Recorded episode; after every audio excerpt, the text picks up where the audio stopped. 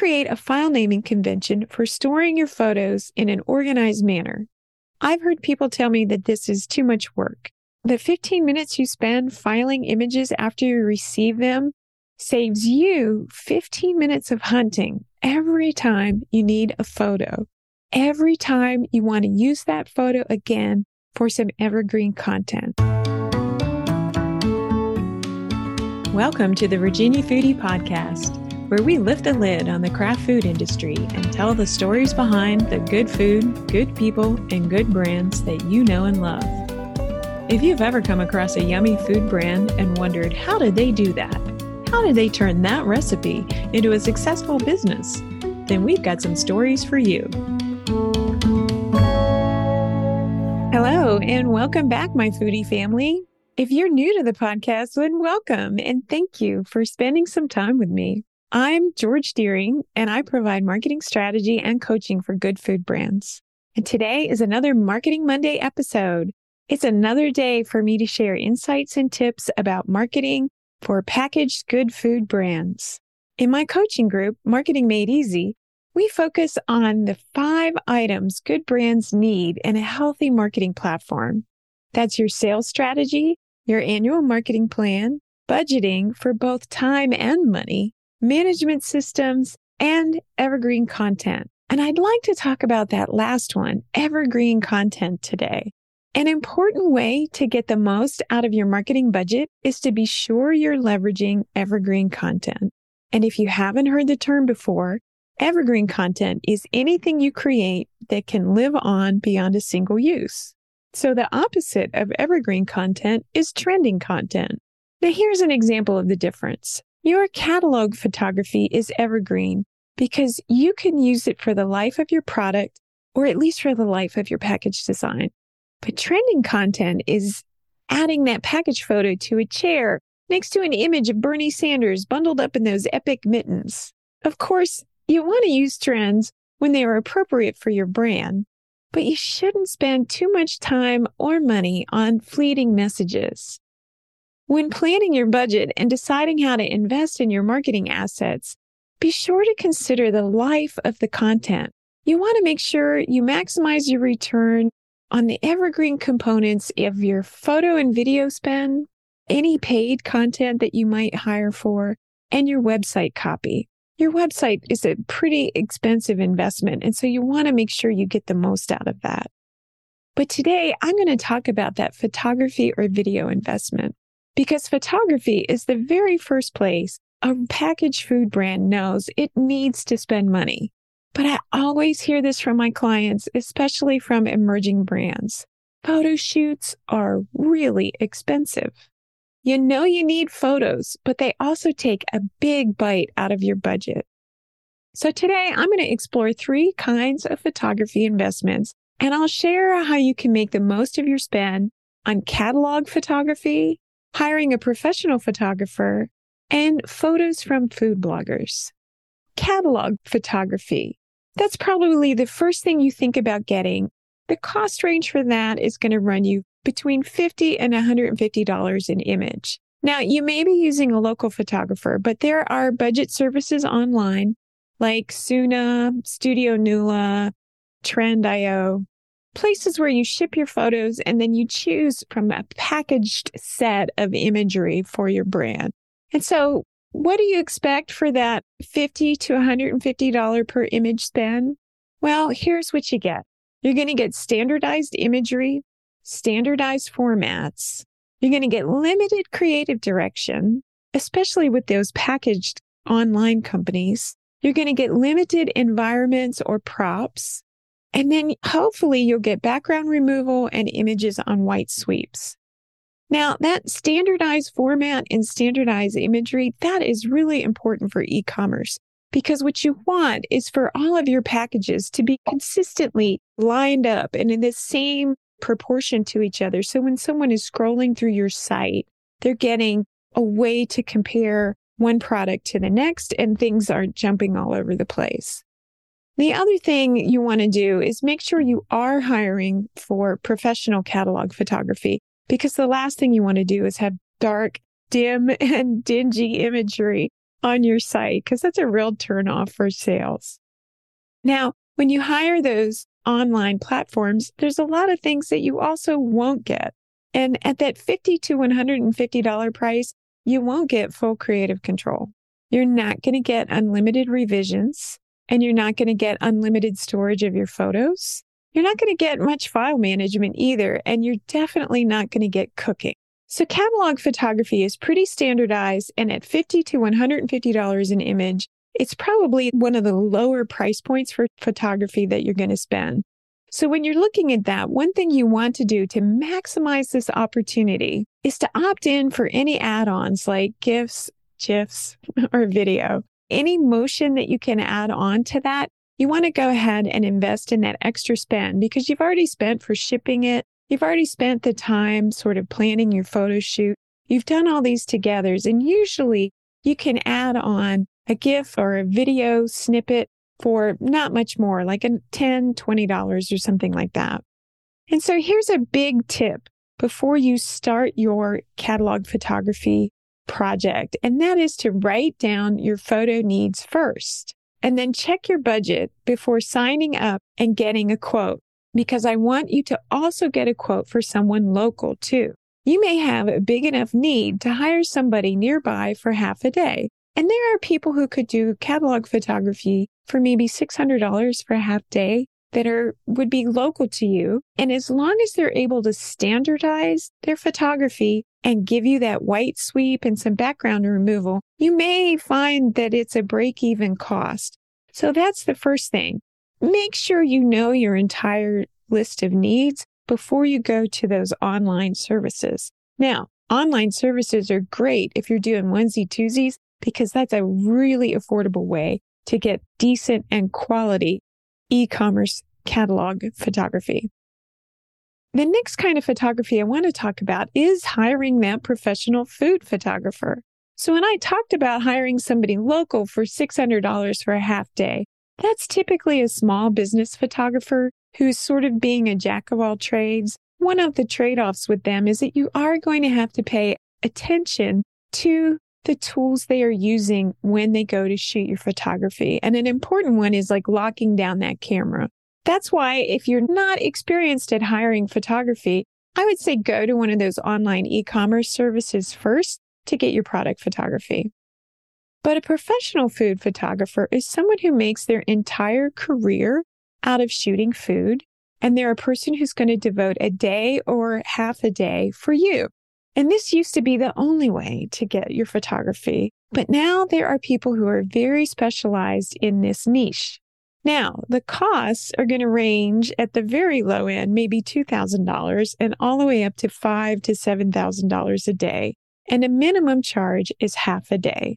What you get for that spend is you're going to get a photographer, all of their lighting and equipment, possibly a stylist or an assistant who's working with them you're going to get what I consider full creative direction and that you're going to express to them your needs and what you're trying to do. But you will be hiring a photographer who has a particular style that they work in. So you want to make sure you're not asking for direction that they may not be comfortable providing. But you will be able to say, I want this, this, and that shot in this way, which is a lot more creative control than when you're hiring those budget online services. You also will get some follow up support. There'll be image touch up and image approval. And you can expect to get 10 to 20 photos out of that day's shoot.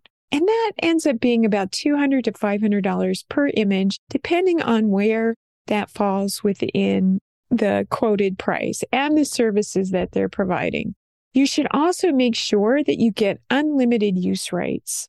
There are still some photographers who are trying to track the life of a photo, but for a small brand and an investment that steep, you want to make sure that you aren't responsible for saying, oh, here is the second anniversary of this photo and I need to stop using it. Now, there's some things that you won't get for that big spend, and one of them is unlimited revisions and unlimited storage of your photos. You're hiring them for their service for a day and you need to get everything back and manage it yourself. And so you won't get file management. You also won't get location rental fees unless it's specified in the contract. So it really depends if you're going to shoot on a particular location or if you're going to meet them somewhere. There also might be travel fees if they have to move. You won't get props and dishes unless it's specified in the contract. And if they're included in the contract, generally expect they're going to be pulling from a library of props that they have built up over the years. So make sure that you understand what the styling is going to be like before you show up for the shoot date. You also won't get cooking unless it's specified in the contract. So a lot of professional food photographers work with a stylist or someone who actually maybe has a home economics degree where they are a professional recipe creator or someone who's really a pro in the kitchen. If you are doing the cooking or the styling, plan to cook multiple options so you can shoot the most attractive version. There are a whole bunch of other tricks about making your food look as luscious as possible that a food stylist would be really helpful for. So if you're making this investment into very much high end food photography work, then you want to make sure that your food is ready for its close up. The biggest tip plan ahead. This is the most expensive option for acquiring food photography. So make sure you have a detailed plan before you even begin the quote process so that you're comparing apples to apples. And tip number two, make sure you ask for different angles. Ask for horizontal and vertical shots and ask about video. These are all things that should be included. I so many times I have seen somebody make a very big span on a photo that can only be used in one vertical format. And now you have limited the evergreenness of what should be evergreen content for you, content you can use on multiple platforms. The other thing I want to talk about here is the favor photographer. Lots of regional brands have super fans who are photographers, especially in the craft beverage industry or any of the fun foods. People love to support these brands by doing work in trade. So what you need to remember is that nothing is really free. So if you accept favor photos or heavily discounted photo shoots, make sure you have a plan and an understanding of what will happen that day. Like it may be that you are getting a high end photographer to come to your place, but they're not bringing their assistant or their stylist, and that lands on you. So be prepared to be the cook and the stylist and the studio assistant if you're getting a favor of photography. The third option for food photography is a food blogger. So typical costs of working with a food blogger is about $1,500 to $5,000 a post. And so what you get for that is you're going to get a unique article and a set of photos that use your product. You're going to get backlinks from their site if it's a post for their blog and you get an opportunity to define the topic. So you'll be able to set the expectation for the project, but what you won't get is full creative control. You're hiring a blogger for their point of view and their brand comes first, and then your product is how it fits within their brand.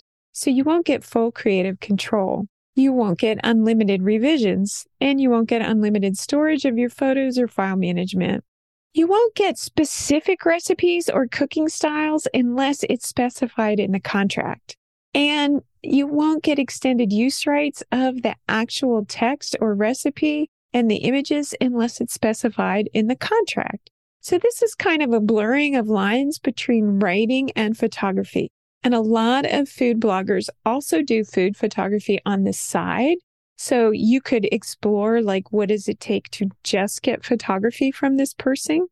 But up front, you should ask the blogger about your use rights before you sign any contracts and ask for use rights for the recipe, ask for use rights for the photographs, and ask for the option to purchase B roll or additional photos. Because a typical blogger, if they're writing a blog about a recipe using your product, you might get three maybe four photos that have your product in it. It really depends on how it's being used in the recipe. whether you're sort of an ingredient product or if you're a flavor product, you know, like an accent product.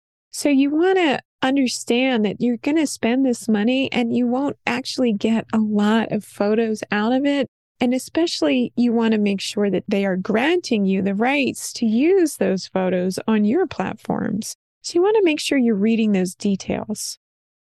Now, one other type of photography, I just want to have a word in here, and that is stock photography. A lot of people use this, and just for clarity, stock photos are images from sites like Unsplash, iStock, and even Canva. Now, I talk about Unsplash a lot because it's a great resource, but some sites like Getty and iStock have nominal fees and others are free to use. That's the Unsplash, Pixabay, Pexels. There's a whole bunch of them out there. But in general, copyright free image licenses do not cover the use on things like packaging, any item that's for sale, like if you're going to add recipe cards or t shirts to a holiday bundle, you can't use stock photography on them. You can't add your product to an image that has a model in it. This is called implied endorsement. And the person who agreed to have their image captured and resold as stock imagery, that is where their agreement ended, is between them and the photographer and the photography platform. They did not say, oh, and I also want to endorse this pasta brand. That's implied endorsement, and you can get in trouble for that. So if you've got a great photo of someone cooking, don't be tempted to slide that box of your product right in front of them. The other thing stock photos don't cover on that copyrights free, low or no fee site is print impressions over 250,000 quantity. And that may sound like a high number, but 5,000 catalogs and 1,000 sell sheets plus 25,000 postcards equals 31,000 impressions. And if you're a big enough brand that you're doing that a couple years in a row, you can really easily creep up on that 250,000 impressions pretty quickly. So most licenses in that free or no fee space will approve unlimited digital use. That includes social media, email campaigns, and website pages. So that's the great place to consider using these tools. Now, I mentioned Canva, but they have some very specific rules. They source photos from a few places, including Pixabay and Pexels. So if you use photos from the Canva Pro library, you need to read the fine print. And the other thing you need to be aware of is copyright free image licenses require a credit line to the photographer. So my big tip is to rename the purchased or downloaded stock images to include the photographer credit. So if you're adding them to your library, you always have that credit line right in there. And then you can always say, you know, photo by, image by, or the little camera icon in your social media post with the handle of the photographer. This may seem like super fine detail, but I'm going to tell you, I worked with a regional food brand years ago. This is someone that is sold all up and down the southeastern United States and on up into New England on the coast. And they had to pay a photographer a very large sum of money because the agency that managed a package design project did not specify that the photos would be used on packaging. And so they did not pay the extended use rights fees to the photographer or their photo service for a packaging project. That photographer walked into a store and saw rows of products with her image on them, and she immediately called the company to collect her fees. It was a pretty big deal. So, where should you use copyright free imagery? Social media, email campaigns, and only as appropriate for your brand. So, you could use them to illustrate your seasonal letter from the owner or a holiday promotion or other seasonal news. Things where you're talking about the essence of what's happening with your brand, but you don't need to be very specific about your product. So let's do a little recap of where to invest in other paid photography sources and why you should invest in these places. And that first one is catalog photos. And you should spend for the most professional photography that you can get because you're going to use them on your sell sheets, on B2B selling dashboards, your e commerce site, other e commerce sites like Amazon, or Faire, all those places where you want to convey very specific product information. Then you can also use them in your email marketing and in social media, particularly if you've got that background removed, you can layer them over exciting, trending content, video, things that would kind of make these be used further. Like you've paid for this image and with a tiny little tweak, you can use it on other platforms. You could use it on point of sale pieces as well. How and when should you invest in professional food photographers? A pro photographer should be the person that you turn to when you're trying to capture lifestyle imagery and very specific brand messaging. Images where you want people to capture a mood about your product. And product launch is a great time to consider making that investment because you want to come out of the gate with this new product with the best impression you can make. And then you should consider making regularly scheduled library editions with a pro photographer. If you have the budget, do it seasonally, four times a year, and think about capturing other images from your product line or gatherings or holiday theme things, things that you could use over and over again from year to year. If you can't afford seasonally, then try for twice yearly or even just an annual photography week and you're going to plan it and schedule it, shoot it and get it all knocked out so that you're adding to your library of these great mood and inspiring photos they are going to really give a sense of appetite appeal to a product that a person can't actually taste. The third category is food bloggers, and these are places you should spend when you're considering influencer marketing, which means you're going to get some photography and you're also going to get traffic that is driven directly to you. Hire food bloggers if you're able to use them for recipe development or if they're able to provide content that is very custom for you. And then after you make that initial investment into professional photography, food bloggers are also a way to augment that sort of seasonal spend on photography. And so you may find a balance between a full day of shooting with the full on studio photographer and with some regular relationships with food bloggers. So you want to make sure that you're getting some really high quality photography injected into your library throughout the year. But as you are planning for it, always remember to spread the spend. You want to think of the evergreen life of your photography. You know, your catalog photos can be repurposed for social content, especially if you get that background removal.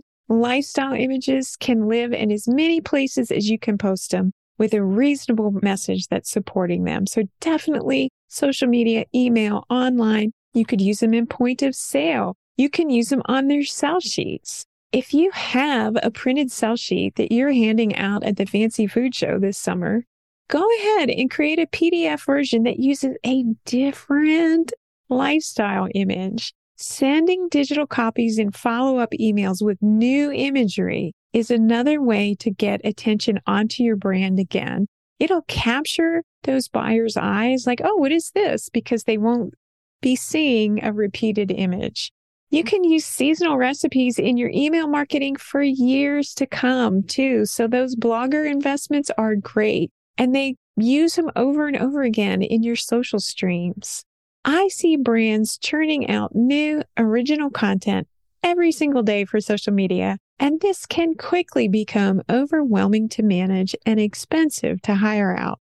So when you're considering investing in photography, take a moment and plan how you can use the imagery on all the content streams you control.